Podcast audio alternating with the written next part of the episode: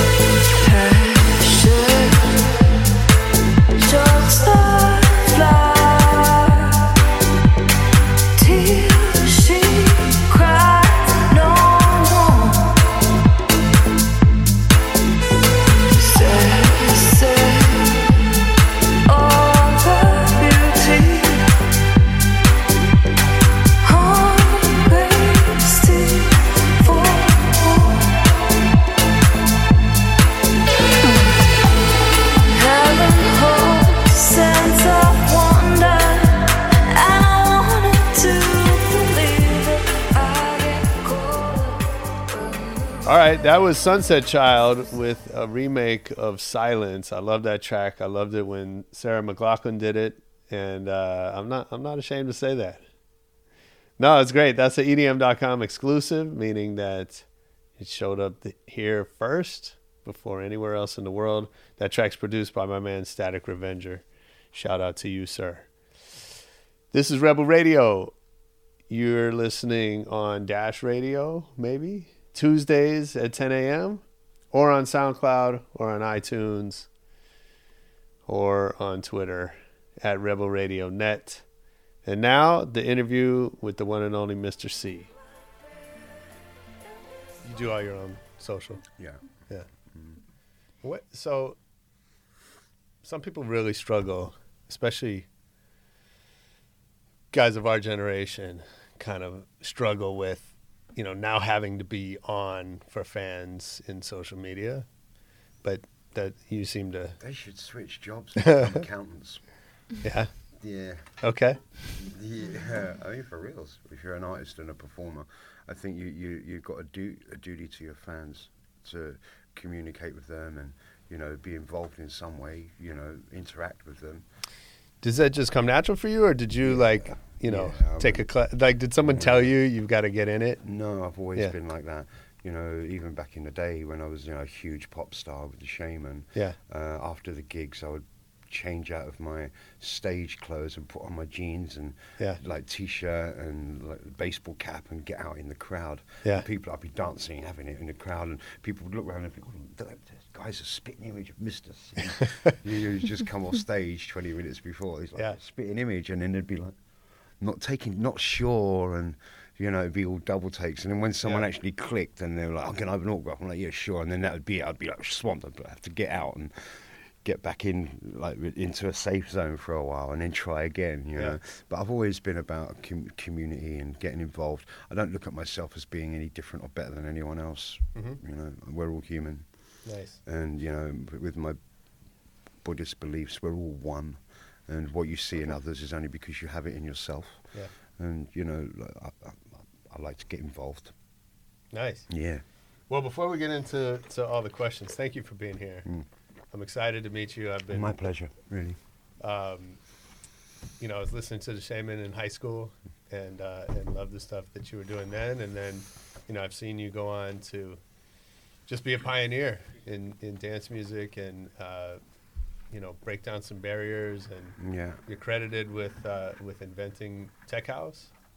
I've seen that online. Yeah. So, um, you know, we love having people on the show that take chances and. Yeah. Uh, Yeah, so- I, so I, I mean, for me, it's just passion. Do you know Yeah. what I mean? I've got a very, very low boredom threshold with everything. So I'm always looking for new and fresh in, in everything in my life. And that keeps me going forward and being innov- innovative and stuff. But it's, that can be a bit of a downer sometimes, you know, when you, you get bored of something and you move on and then, you know, the young upstart is picked up on what you left off and two years later they're famous for it. Yeah, You know, that can sure. be a bit of a wind up. Of course. Uh, You know. So where did that come from? That that boredom is that were you like that as a kid? I've always been the same. Yeah, Yeah. I've always had um, uh, my attention span's really good, but I just get bored really quick, Mm. uh, and it's, it's it's with everything.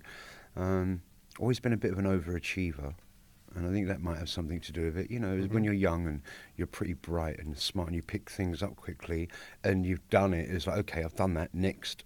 Yeah, And so I think it, it comes from being an overachiever or just a smart kid, really. yeah. Yeah. Was that? Did you always know you wanted to be a musician? No, um, not until I got to um, maybe 13 or 14. I, I kind of knew. Mhm. Um, it was a, a song uh, called Rapper's, uh, Rapper's Delight uh, by the Sugar Hill Gang. Yeah. Came out in 1979 Yeah. and I was 13 and it was just like this 15 minute long rap that I learned every word of. And I was like, yeah, like this.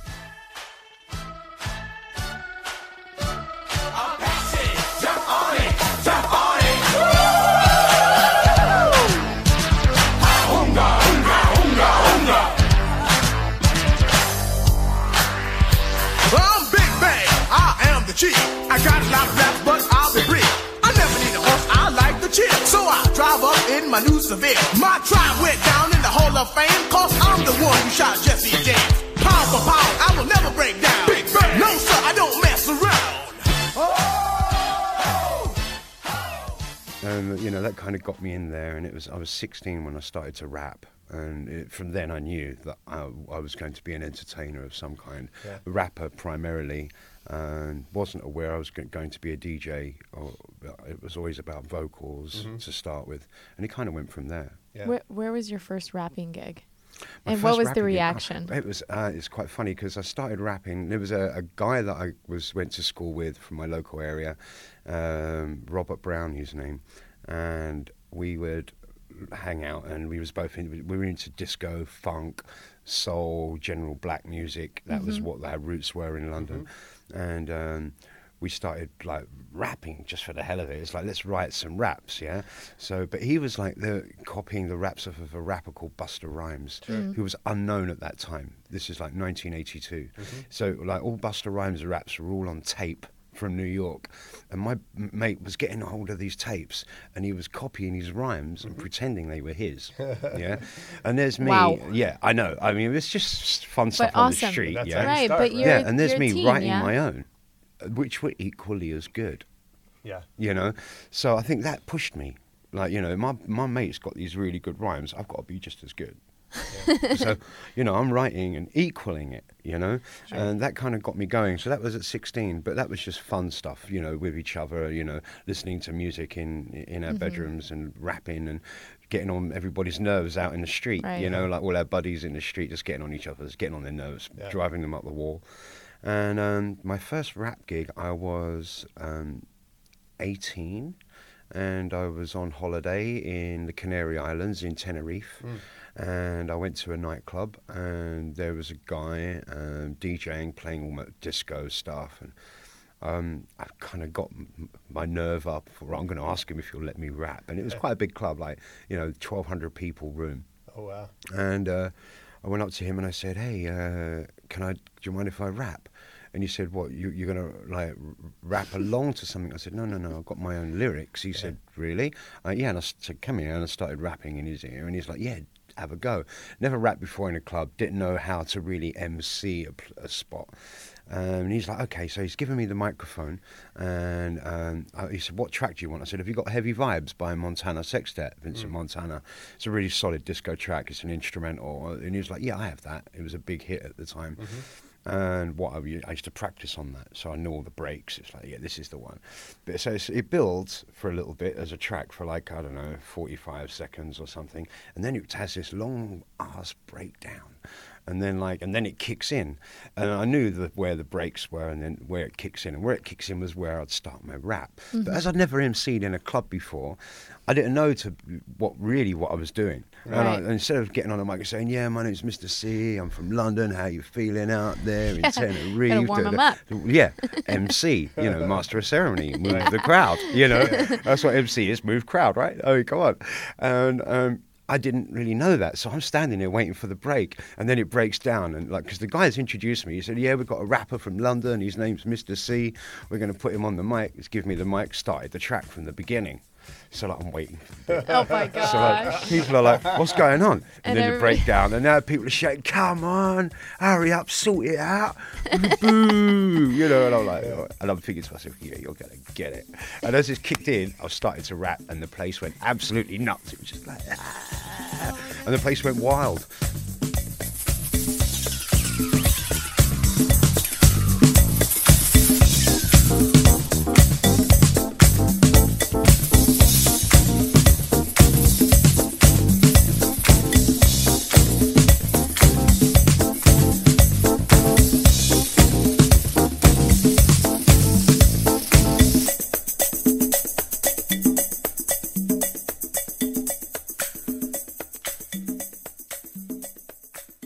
Um, I went back uh, for the next uh, five nights that I was there on, on holiday, six nights, and rapped every night, and um, got the taste for it. And it was like, okay. The next night, I realised, you know, actually, I need to talk to these people. Yeah. You know, Right. And um, it was great because I got treated like a star and got free drinks and Uh-huh. had lots of girls wanting to be interested. I was like, yeah, Yeah. this is good. I like This this. is fun. This is fun. Yeah. And that was that was my first actual cl- club experience. That's but amazing. that's not really that wasn't really where I'd say I got my start Sure. because it's about London, Yeah. and that came um, not long after that. Um, when I got back from this vacation, uh, you know, I really wanted to get involved, and there's uh, a a legendary nightclub in London called the Camden Palace, Mm-hmm. that was the where the first wave, new wave music started, as well as old school electro from the early 80s and disco. And it'd be like high energy disco mixed with all this first wave, new wave electronic stuff. And um, uh, a guy who was basically the instigator of all of that and the UK's first mixing DJ. His name was Colin Faver. Sadly, he, we lost him a month ago. Uh, but Colin Faver was DJing with a, a, a big radio DJ called Chris Forbes from Capital Radio. And um, I asked him, you know, I went up to the DJ booth and he was always very friendly. The DJs there, like, want to know what you want when you, sort of, you can get up to the booth. There's like a, like a, a, a, little doorway gate thing you can talk over. And he's like, yeah, what's that? I said, uh, do you mind if I rap? He's like, and he's like, oh, you're a rapper, you're a rapper. And I said, yeah. And I did the same thing, rapped in his ear. And he's like, oh, yeah, you're good. Come in the booth. Right. So I went in the booth and Yeah.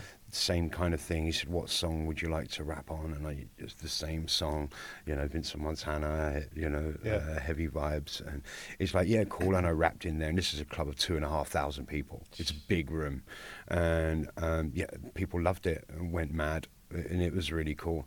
And that was my really, my first, what I'd call like my proper first London showing. And it was from there I started harassing DJs to get on the mic. Mm-hmm. And, you know, by the time I, I got to like 19, I was pretty well known in the London club circuit as a Yeah. rapper. So that was where I really got So it took going. like a year, from 18 to 19. Yeah, to get really well known. Yeah, that's awesome. Yeah, it doesn't take long. Right, because you're just hustling all the DJs. Yeah, hustling everyone all the time, and you know, be- I, That's like I say, I'm really friendly, so I'm becoming friends with the Right. DJs, and you know, uh, I'm a good rapper, you know, Yeah. and like especially for back then in the day, and it's quite strange to see a white kid doing it rather Sure. than you Right. know, I, I was one of the few white rappers. Well, that's what I was going to ask. I mean, how how much did you stick out as as a white rapper? like a And- sore thumb. Yeah. You know, uh, it was really hard. I mean, I did have one issue uh, that was quite crazy. With, um, you know that, that thing with that uh, Eminem had on Eight Mile, where he was in the club and he was the only white dude. Oh, right. I had the same thing happen to me in London um, in 1985. I was with um, Jasper the Vinyl Junkie, who's one of the, from LWR Radio, and he was playing with um, CJ Carlos, Okay. another DJ at a club in Dalston, which was um, a, a, a very urban black crowd in there and pretty rough actually. And there was a rap competition going on, and I was actually the rapper for uh, a few of the LWR DJs, Ron Tom, a good friend of mine. But uh, I was with Jasper the Vinyl Junkie, and we were heading down to this place, and he's like, "Oh, there's a rap competition. You gonna, you have to get involved." And I'm like, "No way! Don't even think about it. There's no way. I'm, I, you know, I'm not really a battle DJ. Yeah. I'm a more fun, uh, a battle MC. I'm a fun MC. I want to have a laugh. I want to enjoy Yeah. myself." And we get there, and like you know, I'm out, out on the dance floor hanging out, and they they start this competition, and um, CJ Carlos gets on the mic and he says, "Yeah, we're going to do this rap competition now." And the first rapper we're calling up is Mr. C. no, please, Earth, open up and swallow me whole. and um, you know, I got up there. I was pissed. But that was good because the anger came out in the lyrics. Sure. And I threw down some heavy, hardcore battle lyrics, Beastie Boy style, in your face. I did it hardcore. And the place went nuts. It was just like the whole place just went kicked off. And, you know, the next guy that came up got like juice cartons thrown at him and Uh-huh. the booed. And the next three guys, a crew, come up. They were getting juice cartons thrown at them. And I won the competition and ended up with the hottest chick in the house. I was like, yeah, that's what's up. Oh my God, that's awesome. So that was fun. Nice. And so you know, you go from that to to the shamen, and you know, Yeah, I well, think there was a DJ transition came in between. okay. Yeah, like um, I actually made my first record. Um, I I didn't go back to the Camden Palace for a year or so, and I went back in. It was early '86, and um, my other mentor, Evil Eddie Richards, was DJing with Colin Faver, who was still the resident. And I went up and re- reminded my, my Colin to myself. I was like, you know, do you remember me? Like, Yeah. I rapped in here a year ago, and he was like, yeah, yeah. Uh, do you want to do a rap? And I'm like, yes, please. Uh, he said, well, I'm I'm playing like house at the moment, which is why I went up to him. This is '86. He said, let me slow it down to some hip hop in a little while, and then come back. And I'm like, well, no, actually, I don't rap on hip hop anymore. He's like, what? I'm like, I rap on house. He's like. No, nobody raps on house. No, I rap on house. All my lyrics are about jacking your body, and it's about house music. And he's like, but I've never heard that before. I'm like, no, it's unique. It's something that only I do. And he's like, really? I'm like, yeah. I'm like, yeah. He said, I said, what tune you got lined up? He said, oh, I've got um, Nitro Deluxe, this brutal house. I'm like, okay, l- let me get on that one. That's perfect. He's like, really? And I'm like, yeah. So I get on the mic and I start rapping about jacking and jacking your body and jacking the groove and house music all night long, kicking Yeah. hardcore, coming from London and all that sort of stuff, really getting in.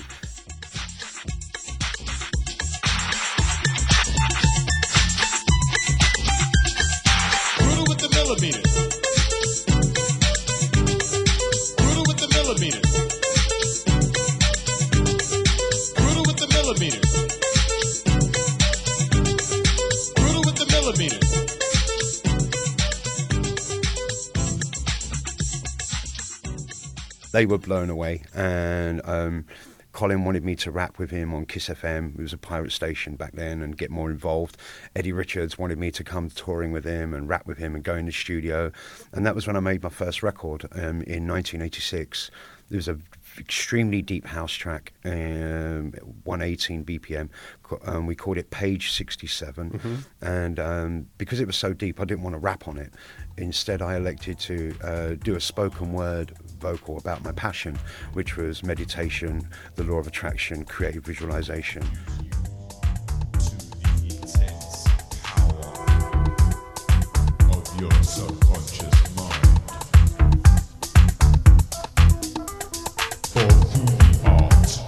of meditation and positive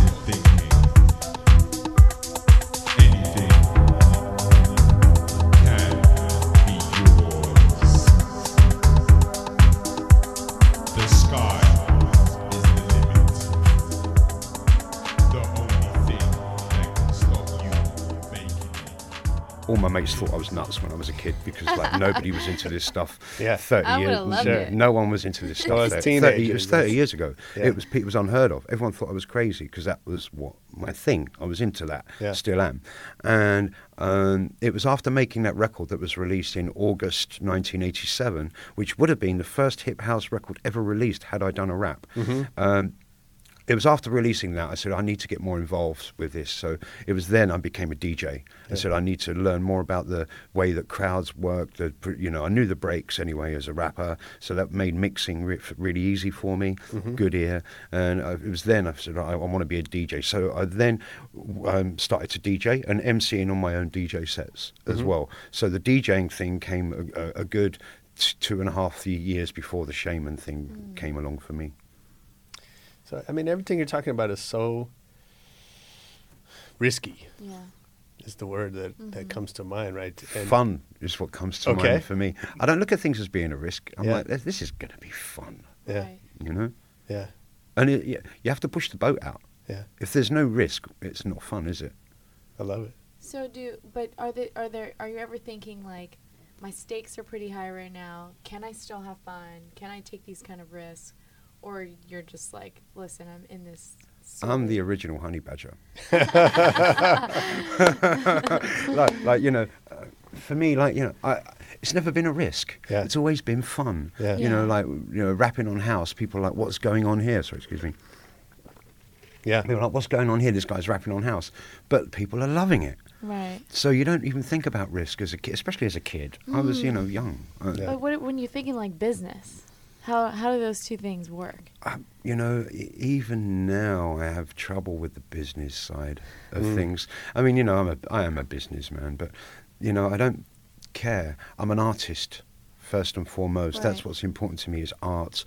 Uh, the art is the agent of human evolution. We have to keep moving forward, and you know, I'm um, I'm um, I'm very easy easy to inspire. You know, I hear something fresh and exciting, and I get like a big kid. My hair stands up on end, and I'm like, yeah, yeah, yeah. You know, and I'm passionate about that. So for me, I don't look at risk, and it's like that. You know, as a DJ, you know, I'm always searching for new music, and what I do is very different to other DJs. And I don't think, oh, like this is different, and this is a bit darker, and this is a bit more twisted, and this is a bit too deep. I don't even think about it. I think mm. I love this tune, and if I love it, it's because it's good, and others will love it, and I don't even think about it. It's like people deserve to hear this stuff. and that's my attitude. So I don't look at risk, and I don't have any fear. Oh, honey badger. Nice. Well, go back to something you were saying earlier. Um, we're all meditators, Oh, okay, cool. and uh, so I'm curious how you discovered that in Buddhism and how, how Okay, that I was into 17. Um, my stepfather um, came out of jail um, smoking marijuana and meditating. And he said to me, um, You know, have you heard about this meditation stuff? I'm like, Well, heard of it, but I don't know what it is.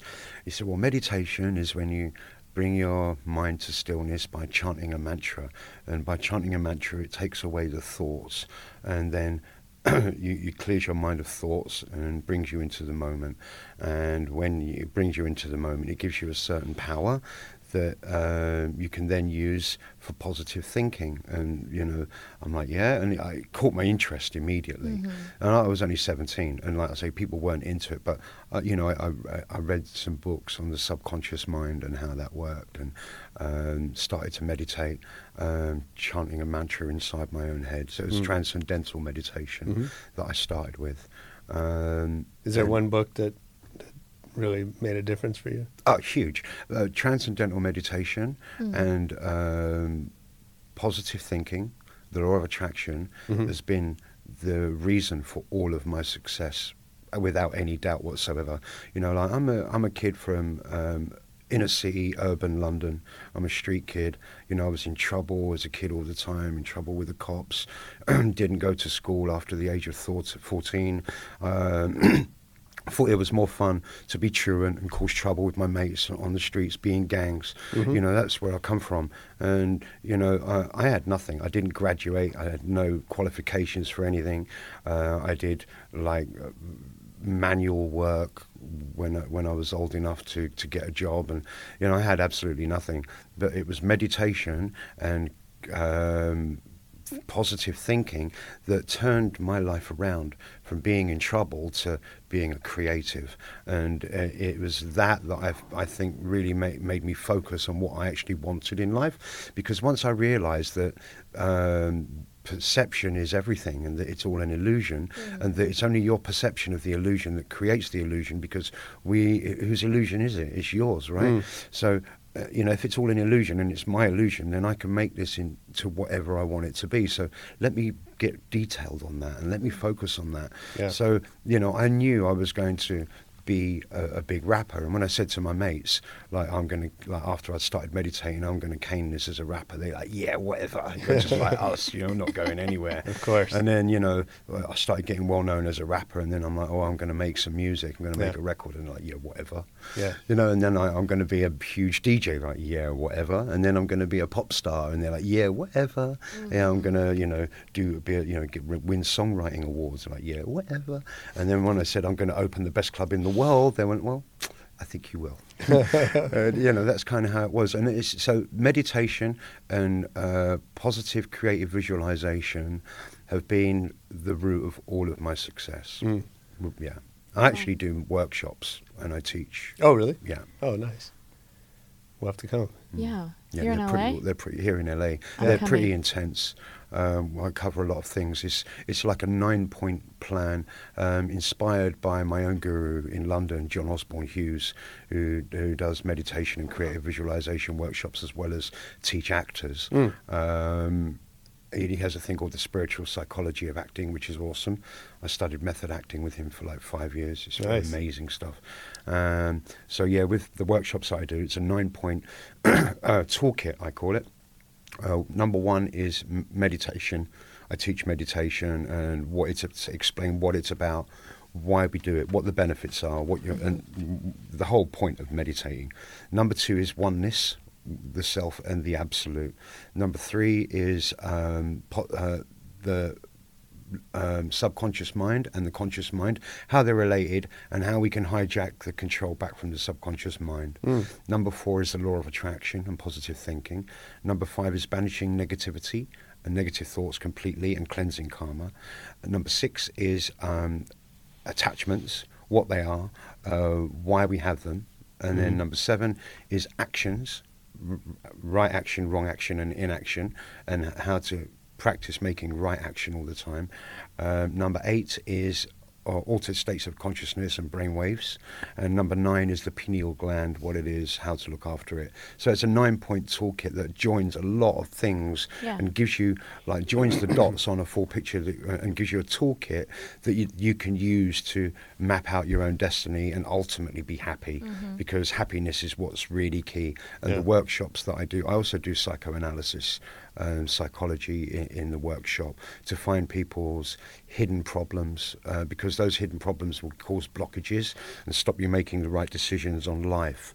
So I, I do um, what we call purpose finding and find people's hidden problems and then regress them to the events that cause those problems and then give them a technique for finishing their thinking on those events. Once you finish your thinking on an event, the um, purpose caused by the event disintegrates, thus clearing the blockages and helping you to make the right decisions about creating your own destiny and future. And Wow. happiness. Happiness Yeah, is what it's all, it's all about happiness because that's what enlightenment actually is. Mm-hmm. People think enlightenment is an accumulation of knowledge and information, but it's not. Enlightenment is en lighten meant. Just be happy. that's what it is. Well, that's pretty amazing. In addition to uh, what we were talking about earlier, a pretty full touring schedule. Oh yeah. And so, I, you know, I, it strikes me as you're talking about all of this that the um, the music business is probably a great place to test, to put all that to the test, Yeah. isn't it? It really is. The music business is a great place to put this to the test. You know, if you know that you're going to do, do well in this industry, Yeah. then you will. Yeah. If you hope that you're going to do well in this industry, forget it. Yeah. Go and get yourself a real job. Yeah. yeah. You know, uh, like you know, it's language is really important because you're programming on onto the subconscious. Um, so you have to be careful about what you think and the way in which you think it. You know, like um, that the law of attraction doesn't know the difference between um, I want this and I don't want this. You see, Mhm. it, uh, it's this that it's understanding. Um, so you have to be careful with language. And if you say "I want to be," you're programming yourself to be a wannabe. So you have to really come into the moment and say "I am," Mm. and let that be the focus. Mm-hmm. You know, "I am" and "it is" are probably the most important words you're ever going to need to use in your life. So it's really important to get that focus right. So, can you think of, of times in business where that, where you've really tested that? I've always been testing it, Yeah. you know, since day one. Um, and not even testing it. Testing it's the wrong word. Using the tools Okay. and techniques to m- make my life happy. Mm. And it, that's the way it is, you know. Um, and I've kind of achieved out? a lot of stuff, you know, when you think about it, from coming coming from nothing, from you know a street kid to you know winning UK Songwriter of the Year. Mhm. Uh, only one band or person can be UK Songwriter of the Year. Yeah. And I won the, the Ivor for that with my partner Colin Angus in 92, 93. And, you know, that's huge. Uh, so to go from that to that, Yeah. I know how I made that. And I made that by determination, dedication, and knowing. Knowing that I can. Yeah. And if you don't know that you can, then you won't.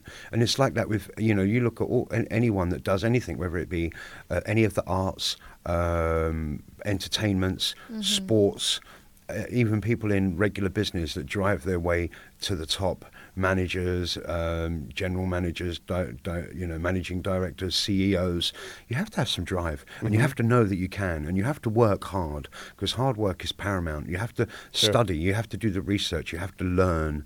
You know, it doesn't just fall in your lap. You have to do the put in the work. Right. But if you're prepared to put the work in, and you know that you can, Mm-hmm. it's the knowing that makes it work. Mm. If you have any doubt, it's not going to work. And I, I think that's with any, not just with music, Right. but with everything. Mhm. You have to, you know, ha- ha- go for it and have belief in yourself. Know that in your own heart and feel that in your heart Right. that you are. And We're then there's have you- no stopping. We're gonna have you come speak at the office. Take over Absolutely. a Friday team meeting. Um, well, so you know, one thing I find so interesting is is you've been able to do that in so many different areas, right? So as a rapper, as a DJ, as a producer, remixer, club, Club promoter, promoter. label owner. Um, is there anything that you can't do? Um, You were saying it before you were I mean, even I know. your I own think agent. if I wanted to do something, and I made the right steps to go and do it, then I can do it. Like, you know, the next step for me will be acting. It was one of the reasons I've moved to Los Angeles six years ago, although I haven't really been able to get involved because I've been so busy with my music and my DJing and my labels and everything else that I'm doing, throwing events around the world.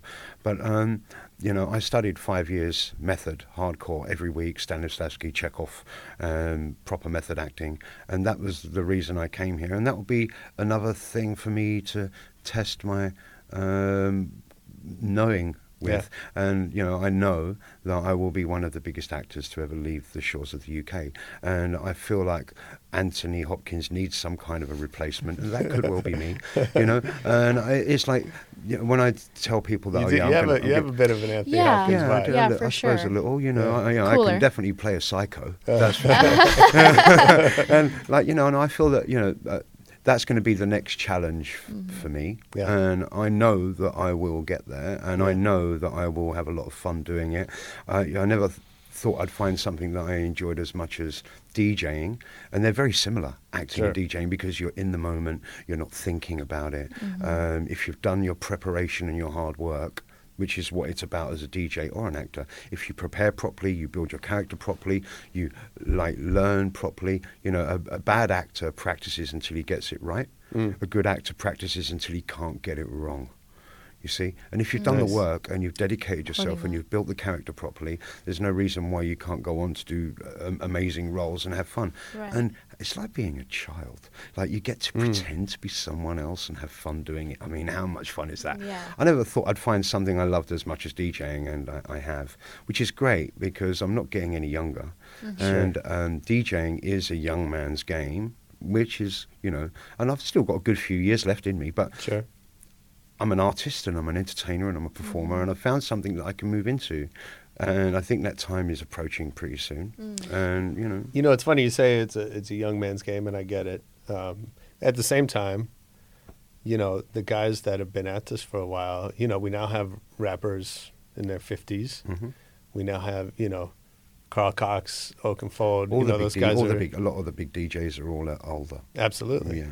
And and uh, you know, I've I find that it's hard to imagine in the 80s, 90s, you know, looking at a rapper and thinking of, you know, this guy one day is going to have diabetes or is going to, you know, is going to, Yeah, yeah, like, sure. you know, our, our first rappers are starting to die of, of old age concerns, right? Yeah, well, this is And- it. Well, we're starting to lose our colleagues. Absolutely, and Yeah, and, and DJs, sadly. you know, the same. And um, how is it? How does that different when you're on stage when you're in the booth now compared I to don't feel any different. I like when I'm in a DJ booth and I'm mixing it up. I love it as much as when I started. I absolutely love it, and like, I feel one with the crowd. It's Mm. not Yeah. them and me. It's us. It's Yeah. oneness, and I absolutely love it. And you know, I, as a, an individual, I love fashion. I love, you know, I kind of, I'm a, in some ways younger than my Mhm. years, Mhm. and I, you know, a lot, a lot of my friends are now younger because I'm partying Sure. a lot. I still go out and get involved, and I don't see myself as being like everyone's dad. Do you know what I mean? Yeah, sure. Um, I see myself as part of the community. Yeah. Um, so it doesn't really make any difference to me that the whole age thing.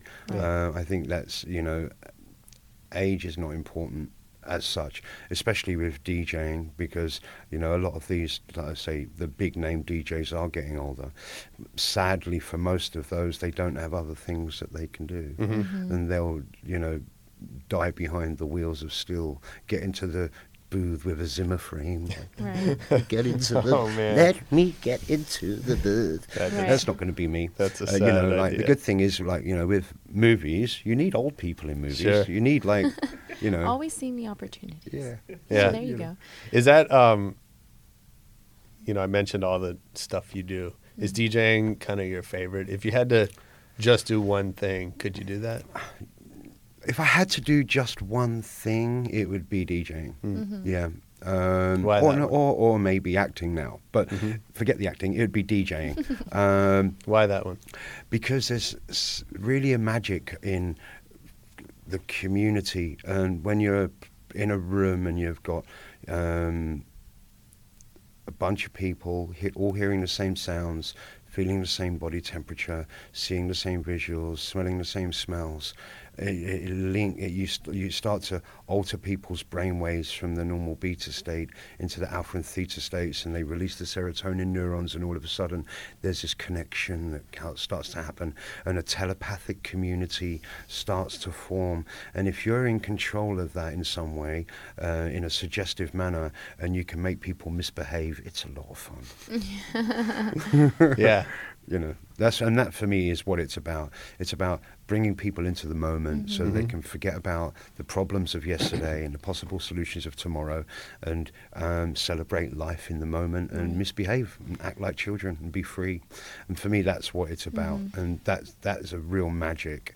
And i would i could imagine that that same magic you can capture on in theater Uh, but like Right. that as a dj it's an amazing experience and a beautiful thing to be able to help people to celebrate life Do you think that's changing? You know, we talk a lot about how technology is impacting the making of music, the enjoyment of music. Certainly, DJing is different. James and I were talking the other day about, uh, you know, when you had to carry milk crates. oh god yeah And like, thank god they're gone well, that's what we were saying, right? Is there's this resurgence of vinyl now, Mm-hmm. renewed interest in vinyl, but I can't see anyone wanting to go back to hauling crates around. Yeah, I hauled crates until two years ago. I was a vinyl? DJ right up until two years ago, and Yeah. I, I had a very serious back injury. I slipped a disc, and it took uh, eight weeks for the di- for just for my spine to get back into line, and then months of rehabilitation. And it was at that moment I was like, right. Records, you're going to take a back seat. But now I'm back to full health, and Yeah. I have been for a year.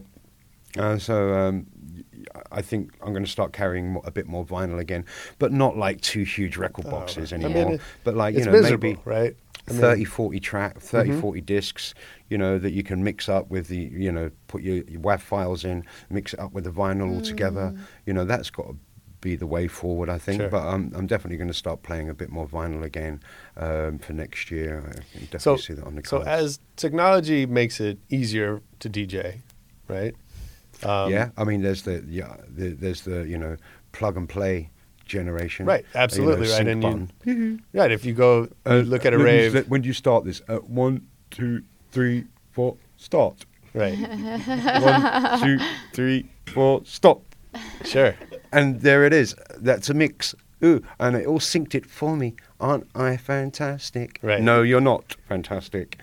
But, you know, selection is a big part of it. And a lot of these people that couldn't mix a, a, a a cookie dough, um, they do, um, some of them have great selections. Sure. And I think technology is a great thing. If you can be creative and do your own edits and Yeah. make your own versions of things and remix things live using loops and effects, um, then I think that's great. And technology can be a fantastic aid if used in a very creative manner, and I'm all about it.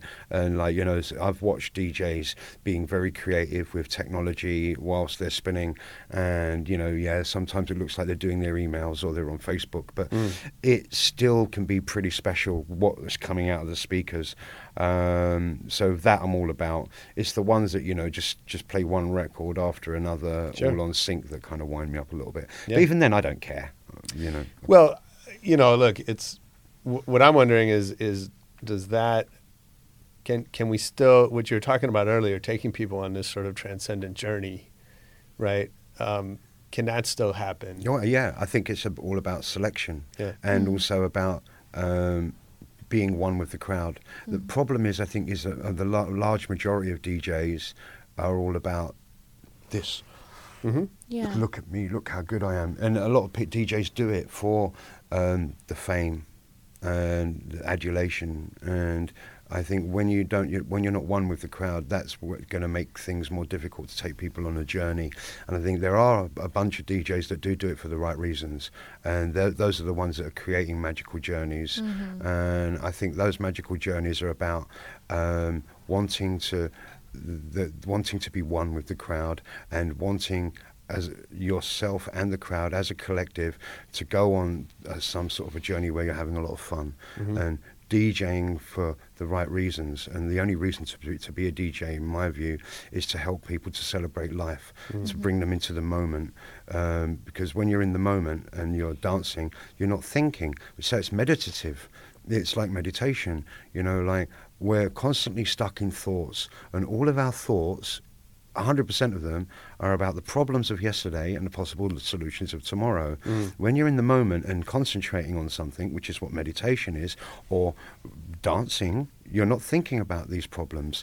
That's a celebration of life. Mm. And I think that's what DJing is about. That's what entertainment is about. It's about taking you away from the drudgery of existence, you know, we're the only creature on the planet that has to earn a living. And it's like, you know, you can get away from that and come into the moment hmm. through the power of dance. And I think the more DJs realize that and the more DJs play to help people to celebrate life, then the more journeys we're going to get. But journeys are still happening. They are very possible, and there's a ton of great DJs out there. Um, a lot of the new kids coming through are awesome. I love it that there's so much great new talent coming through. Who, who are some favorites? Well, like you know, I'm very biased, but you know, all the people that I've got working around me, there's loads of great talent here. Um, you know, uh, Noel Jackson, David Scuba, Zoshi, like all the Superfreq crew, I love. Um, you know, but there's there's lots of new kids coming through from uh, all over the world, uh, and that's exciting. You know, I remember, you, you know, like. Uh, 10, 15 years ago, I was like, will I ever be able to give up this thing? You know, who's going to take on the baton? Who's going to carry the f- t- torch once I put it down? Yeah. Now I feel like I could quit tomorrow. There's so many people doing it. It's like fantastic and really meaning it from all over the world.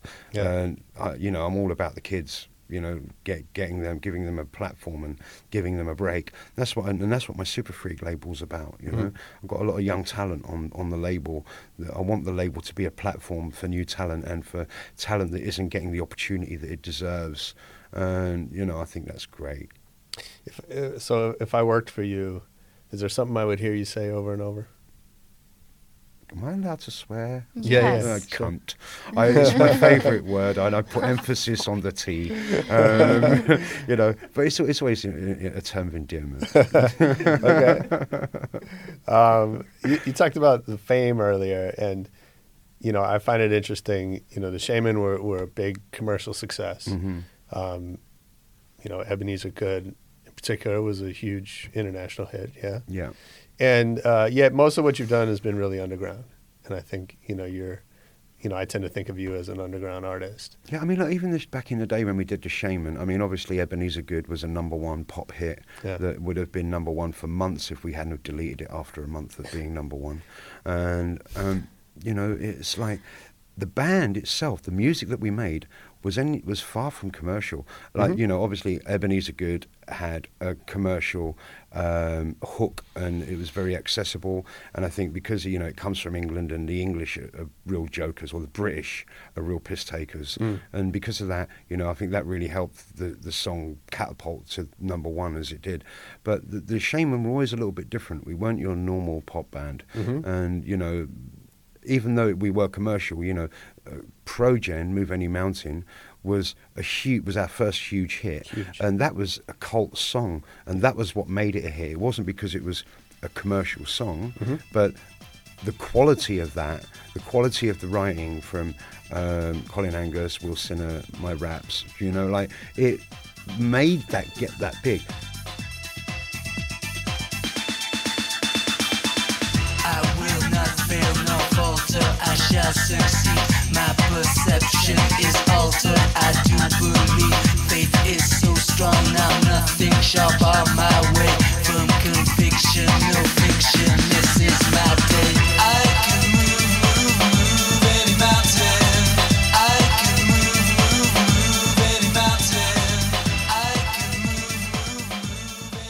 Was the same with, like, you know, when, when the Boss Drum, drum album came and it was hit after hit. Love, Sex, Intelligence, Ebeneezer Goode, Boss Drum, Forever People, our biggest selling single.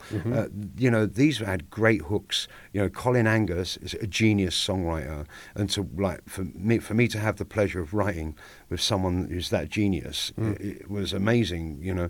Um, these weren't your normal everyday pop songs. So that, and also when we performed live, we didn't perform the pop seven-inch versions. We did acid versions. Yeah. And like so, live, I feel that we were better live than on vinyl. Uh, what we did live was next level. It was m- mental. Uh, shows uh, were proper raves. And the way we performed live was next level. Lots of live synths live drums live vocals and it was just in your face. It proper rock and roll energy acid house. And you know, it, because of those things, the Shamen were in many ways underground, and for me, that's always been in my heart. And you know, when I, before I became a pop star, I always said, you know, like when this opportunity of the Shamen thing came up, and I was asked to be a, guest vocalist on Move Any Mountain, which was my first involvement with the band, because the band was a psychedelic rock band before it moved to London to discover Acid House, uh, which I was one of the instigators of that scene. And you know, when um, the band moved and, and decided to switch it up, it was like I was lucky and fortunate to be asked to get involved. And once I was involved, I said, I'm going to make sure that any money that I earn from being a pop star, I'm going to plough it back into the underground scene in London. And that's what I did. You know, when we became pop stars, I didn't buy a flash car and a house. I spent a bunch of money on an amazing recording studio, on starting Plink Plonk Records, um, employing a bunch of people to r- work and run the label. I had a fantastic partner, Paul Rip, who I was doing the Plink Plonk thing with, and I pumped every penny that I had back into the underground. Uh, the last of my money uh, into opening the End, which was one of the greatest nightclubs the world has ever seen, and the blueprint for all modern day clubbing. And I every penny back in. I didn't spend anything on myself at all. So tell us what made the end so great. What made the end great was, um, you know, club, real clubbers making a real club for real clubbers. Um, Layo, uh, my partner from Layo and Bushwacka fame, um, Layo's father, uh, who was the third partner, Douglas Paskin, is one of the best architects in in England uh, from PKS. Stunning work that that man does, absolute genius and uh, he was commissioned to make uh, to turn this space into some sort of a shell that could be used for some sort of a, a, a leisure and arts and entertainments complex. Um, Layo um, was already a, a promoter and like started DJing and he'd been promoting since he was a youngster at university, Yeah. promoting parties for his, his university mates and, and, and always into quality underground music, always knew where it was at.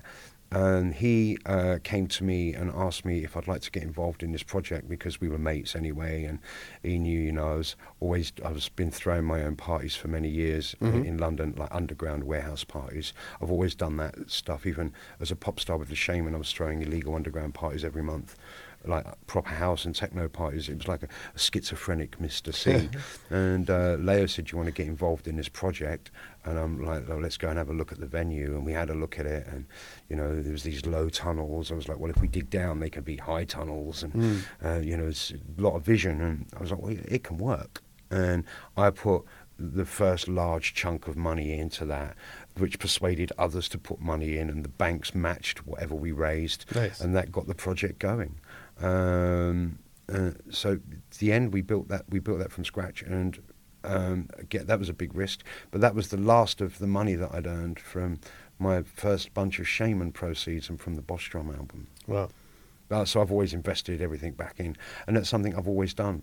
Did know. somebody help you make that decision? Did you just know when you got to check? Because you know, like you said, most. No, most I- young I- guys. no, I knew. Well, I knew that. Well, the first thing I did when I got that check was build a studio and start the label, Mm. and it was immediate. I wanted to start Plink Plonk Records for three years, and was a poor, poor kid, and a DJ, having to survive on small DJ, underground DJ fees until that first shamen check come in. Mm-hmm. And that you know that first shamen, that big shamen check, came in a year and a half after I became a pop star.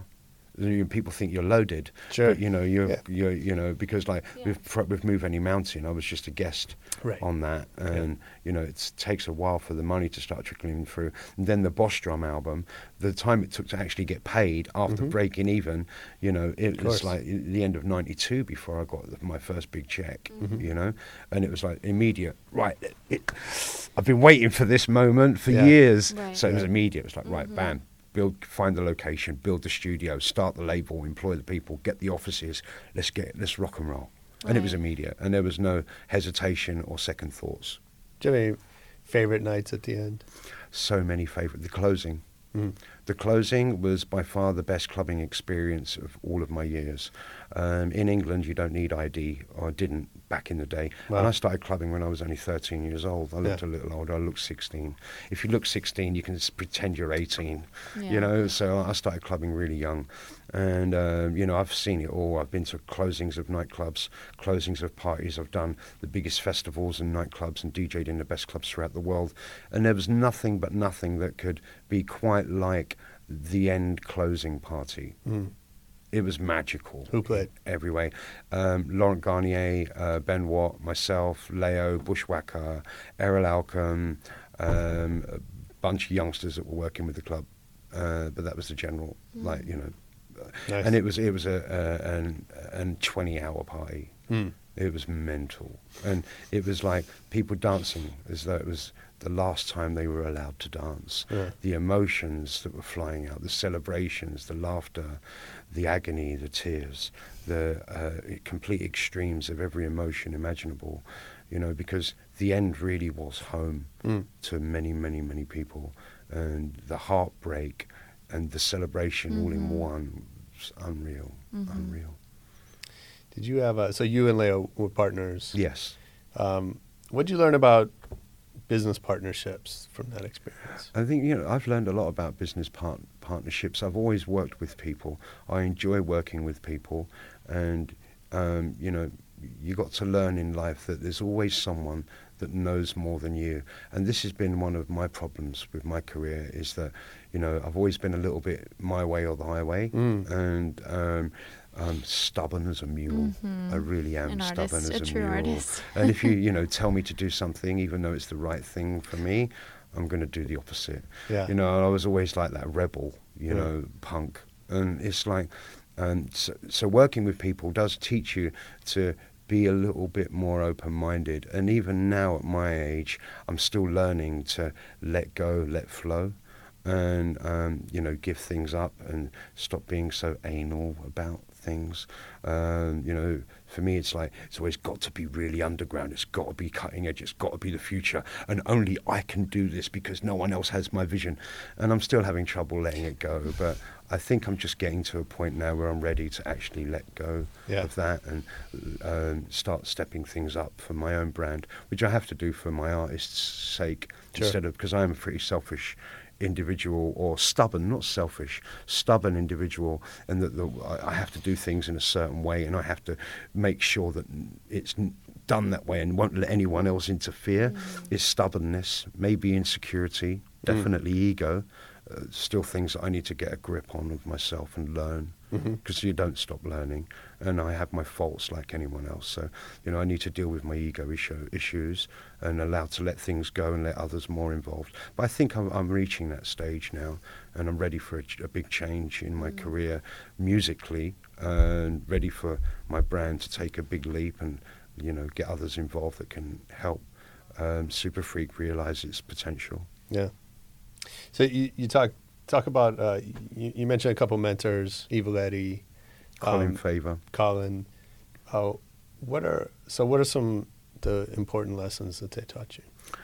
Um, well, Colin Faver, um, humility, uh, the most humble man that ever lived. This is the guy that was the guy that was mixing up first wave, new wave with old school electro and um, like, the, you know when you think like where did the music where did our music come from? You know it, it came from people like um, Frankie Knuckles and Ron Hardy in Chicago in the early to mid 80s m- finding first wave new wave music and mixing it with disco. Well who was mixing the first wave new wave music? Colin Faver. Mm. you see? So he predates that Yeah. he pre he, is, he was post punk, predating Detroit techno, Chicago house. You know, um, this is the root of everything. So, you know, and then to be so humble and so sweet and so nice, unbelievable. And then Eddie Richards, um, a master technician, single vision, single sighted, won't let anything change his, the way he is, determination, knowing what is right and what is wrong and not deviating from the path. Um, You know, I learned a lot from that as well. Um, obviously, watching them when I was a rapper and being their rapper, you know, watching them DJ, that w- was one of the things that made it so easy for me to be a DJ. I always knew the breaks and like n- knowing how it was done by learn watching them. That was a huge learning curve for me as well. So it's, it's like um, they've been an influence on me with humility, integrity, and technical skills. I think Nice. they've been the main three things that I've learned from my mentors. Mm. And then what about with with what you're doing with Superfreq? What are the what's the what's the goal? Well, the goal has always been, up until this point, um, to have a platform for new talent uh, with the label, with the parties, which are, well, Superfreq celebrates its 14th anniversary in m- March. Um, the parties were always about um, creating boutique environments for um, like-minded adults who want to dress up, look fantastic, listen to cutting edge, forward thinking, innovative music, get out of their minds and have as much fun as possible and misbehave in an adult boutique environment. And that's always what it's been about, Superfreq. Um, adult entertainment at its absolute best for all, and, and for fun, but about pushing the envelope musically and artistically. Um, that's what Superfreq has always been about as a party and keeping it boutique. Um, and like with the label as well, yeah, I've never cared about sales. The commercial side of it has never been important to me, uh, but uh, and it's always been about the label being an um, an expression of the events and an expression of the music that the events are about, and about being a platform for new talent. But now I, I'm having a bit of a change of heart, and I feel that if I'm going to be a platform for new talent, it needs to be the best platform that I can supply. So I think it's time to take Super, Superfreq to the next level and start to push it um, into a bigger arena. And uh, without compromise, without compromising the sound, without compromising the attitude, um, but to make the platform what I, the best it can be for the new talent because they deserve more. It's the kids that are on the label that deserve more. Yeah, I want them all to be stars. I want all of the artists on the label to be the next big thing. that's cool. Uh, how important is that not caring about sales to being successful? Um, no, I think it, no, I think you need to care about sales to be successful. Maybe that's one of the reasons Superfreq isn't a, a- big selling thing. Um, I don't even look at the statements. I leave them on partners to look at. I don't care. Sure. Like, and I do the A and R. Yeah. So I don't A and R on what's sold. Like, oh, that's sold the most. Let's put more of that out. Right. I don't look at the sales. I A and R on what hits my heart. Mm-hmm. Mm-hmm. So I've got a different attitude towards my A and Ring of the label. I put out music because I love it and I think it's amazing, next level shit, mm-hmm. and I, because it's fun, and that's why I put out music as a, as an art, art form, um, and, and as a, an outlet for art, because that's what it is. So I don't care about sales as far as the label is concerned, but I do care about sales as far as the artists are concerned.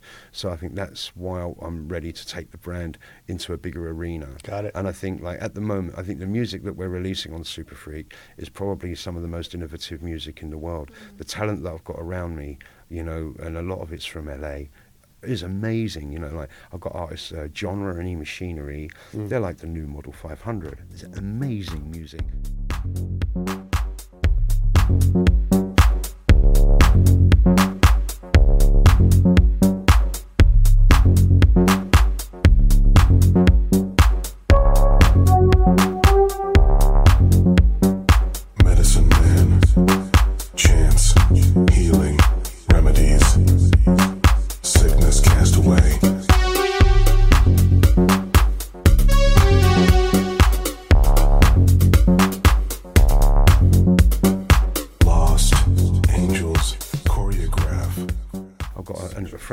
Artist Lowe uh, from Calais, he could be the next Laurent Garnier. You know, I've got seasoned artists like Jay Tripwire, who's absolutely amazing. You know, why is he not as big as Ricardo Villalobos? You know, I've got you know David Scuba, who's uh, you know he's originally from New York. He's my partner, and you know he, he lives here, and he, he's amazing DJ, such a wonderful guy, fantastic producer with his own sound that's next level. There's uh, the Dance Spirit Boys. You know, uh, Chris and Reagan, they're from here. Amazing. They're making beautiful deep house and edgy house and a bit of acid and stuff like that. You know, all these artists are next level, you know, and I, I feel that all of these artists that I've got around me, fantastic DJs, fantastic musicians, sweethearts, lovely people, fun, they've got they're full they're all the full package and they all have the potential to be the next big thing that's kind of where I want to take the label now. I think now that it's you know got a foundation that's built deep it's, the foundation is so deep nothing's going to rock it. Mm-hmm. Yeah? If that's done now we need to start building the tower. Mm. Nice. and that's it- that's next. How do you okay let me figure out how to word this because you focus a lot on underground but when you want to take something and put it on a bigger platform does that challenge something being underground No, oh, I, look, I don't think there is any such thing as underground anymore. You know, when you think about all the music that is inverted commas underground, is it? You know, when like you got like parties like Cocoon getting mm-hmm. seven thousand people every week into mm-hmm. Amnesia in Ibiza, and like all these mm-hmm. like you know music on and Circo Loco and um, Rebel Rave and Vagabundos and all these amazing brands that are all really good musically. Are they underground, or is the music cutting edge? Mm. See, I like to change the word underground to cutting edge because underground is when you don't. You, it's not about uh, amounts of people. It's Right. about keeping it boutique. So I'd say Superfreq has been pretty underground because it's boutique and it goes under the radar. That's underground. But it, is there underground anymore, or is there making money and not making money? You see, and this the, the whole debate has changed here. What is underground? You know. Um, there's a lot of good music that has the potential to become very big, and what is known as underground dance music is now commercial all over the world and being played in the biggest clubs all over the world. You can't really call it underground anymore. What do you call it? different You see, Mhm. so Yeah. and uh, if underground can is now that com- is now the is now mainstream is now um, accepted as being, uh, you know, the go-to form of dance music, then fantastic because it means that uh, you know the the world has reached a position where it's going to. Um, allow good quality artists and musicians to be able to make a decent living and push their career to its fullest potential. And I think that's a really good thing. yeah Absolutely. Um, best DJ you've ever seen live? Best, oh, that's, that's a difficult question. Sorry. There's so many great DJs that I've heard. You know, where does one begin? From, you know, the old school DJs like Carl Cox and, you know, Richie Hawtin back in the day and, um, you know, people like uh, Danny Tenaglia, amazing. And, you know, you can just go on forever. Like new school people, uh, you know, like, you know, my missus. She, she plays the best music I've ever heard, Zoe Chic. Mm. And there's so many great DJs out there that are playing good stuff. And, you know, I enjoy listening to other DJs. Uh, and I'm hearing fantastic DJs all the time. And I'm not one of these, like, you know, I'm not a train spotter. And there's so much music out there. that Most of the time, I never know what people are playing. And I don't go and, you know, train spot it or anything. Uh, but now there's, there's so many, you know, I could go on forever with DJs, you know, Laurent Garnier, Derek Carter, a lot, a lot, a lot of the old school people, you know, Junior Vasquez. Right? There's millions of them. Where do you where do you start? Yeah, it's a good problem to have. It's a good problem to have, and you know, I think when DJs are playing with their own style, it, it's going to be amazing. And when they're doing it for the right reasons, it's going to be amazing. And there's been many people over my 30 plus years of partying that I've been getting down to, going hell to the yeah. and it, you know, uh, I do. I, I like to dance. I like to have fun, and I'm hearing great DJs that are making me dance my ass off all the time. Nice, nice. Well, thanks for that, Mr. C. Thank you for being here on Rebel it's my Radio. absolute pleasure. Thanks for It having me here. I really appreciate being invited on. Beautiful. Come back anytime you want to promote something. Yeah, please I'm gonna. do. I've got my tent. Yeah. Please I'm do. I'm gonna put camp up now, shall I? Awesome. All right, that was Mr. C. I hope you enjoyed that as much as I did. That dude is crazy and dope all at once. Come back next week. And in the meantime, hit us on Twitter at Rebel Radio Net. Find our Facebook page, Rebel Radio. Leave us a review on iTunes, comments on SoundCloud, or don't do anything. Bye.